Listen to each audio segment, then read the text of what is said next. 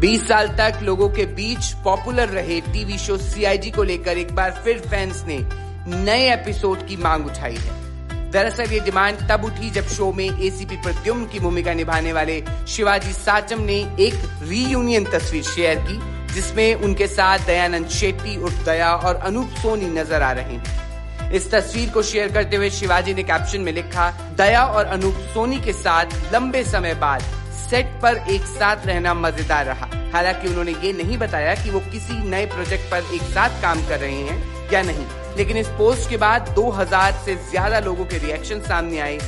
एक यूज़र ने लिखा सीआईडी फिर से शुरू करें। अगर सोनी को दिक्कत है तो किसी अन्य चैनल पर शुरू करें।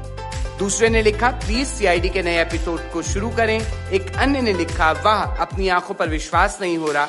कुछ तो गड़बड़ है ज़रूर।